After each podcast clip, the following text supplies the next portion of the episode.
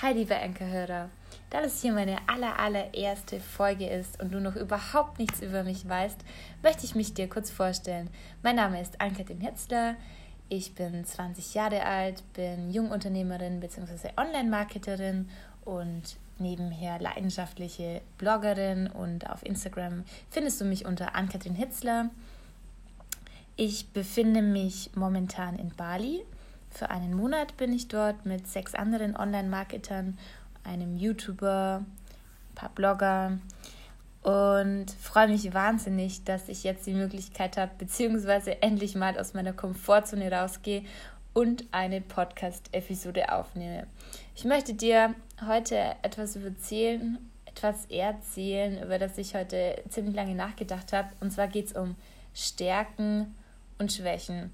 Zum einen bin ich der Meinung, dass es überhaupt gar keine Schwächen gibt, denn ja, nehmen wir mal zum Beispiel das klassische, klassische Beispiel des Bewerbungsgesprächs. Da wird ja ziemlich oft gefragt, ja, nenne mir deine Schwächen, nenne mir deine Stärken. Das Ding ist, zum Beispiel Teamplayer oder Einzelkämpfer. Es ist überhaupt gar keine Schwäche oder Stärke zu sagen, yo, ich bin ein Einzelkämpfer. Weil wenn du Einzelkämpfer bist, kannst du alleine super Ergebnisse bringen. Du kannst arbeiten, wo du willst, du musst auf niemand angewiesen sein und so weiter. Und wenn du Teamplayer bist, aber irgendwie alleine gelassen wirst, dann wirst du einfach wahnsinnig schlechte Ergebnisse abliefern.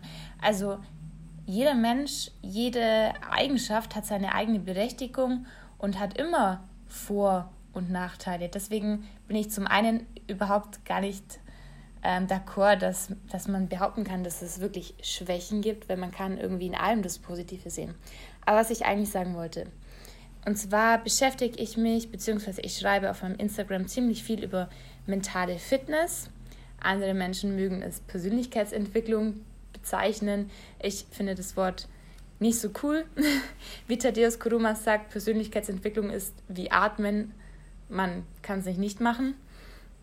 Und da ich eben so gern drüber schreibe, würde ich das so wahnsinnig gern hauptberuflich irgendwann machen, die Menschen einfach zu erreichen, zu inspirieren, das zu tun, was sie lieben und dazu animieren, sich mehr mit sich selbst zu beschäftigen, anstatt mit dem ganzen negativen Bullshit, der da draußen ist.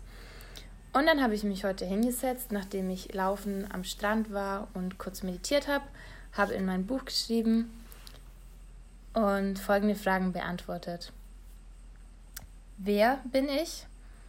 Was hat mich zu dem Menschen gemacht, der ich heute bin?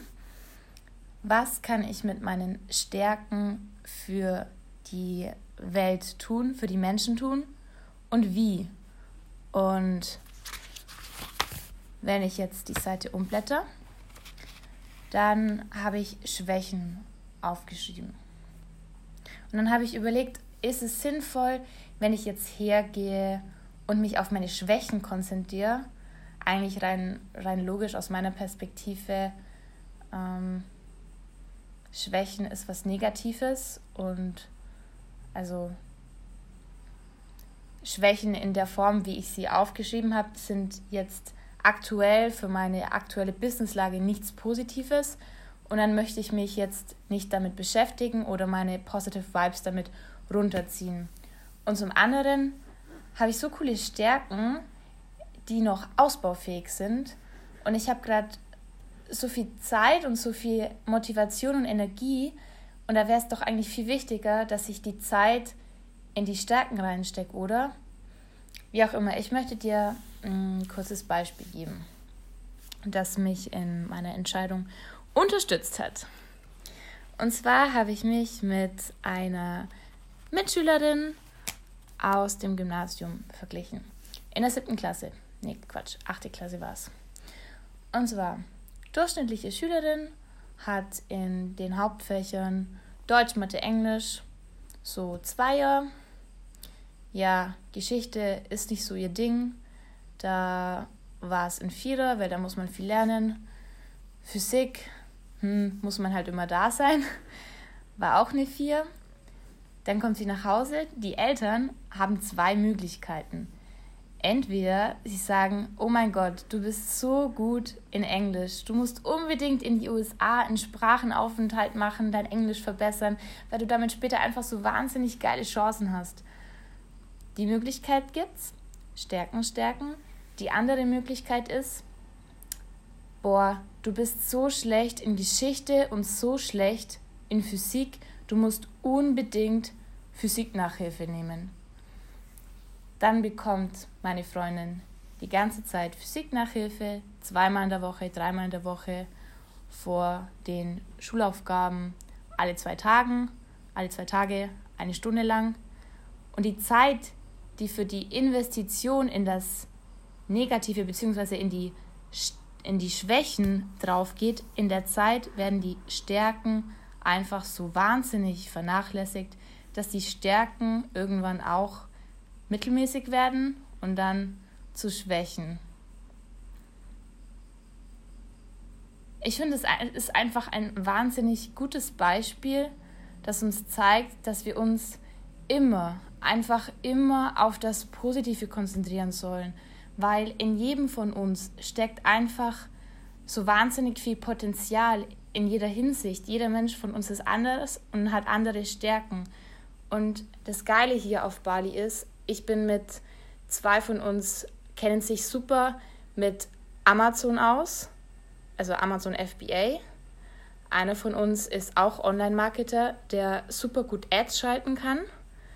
Dann ist ein YouTuber dabei, der einfach wahnsinnig geilen Content bringt, die Leute unterhält, unterhält und ein super positiver Mensch ist.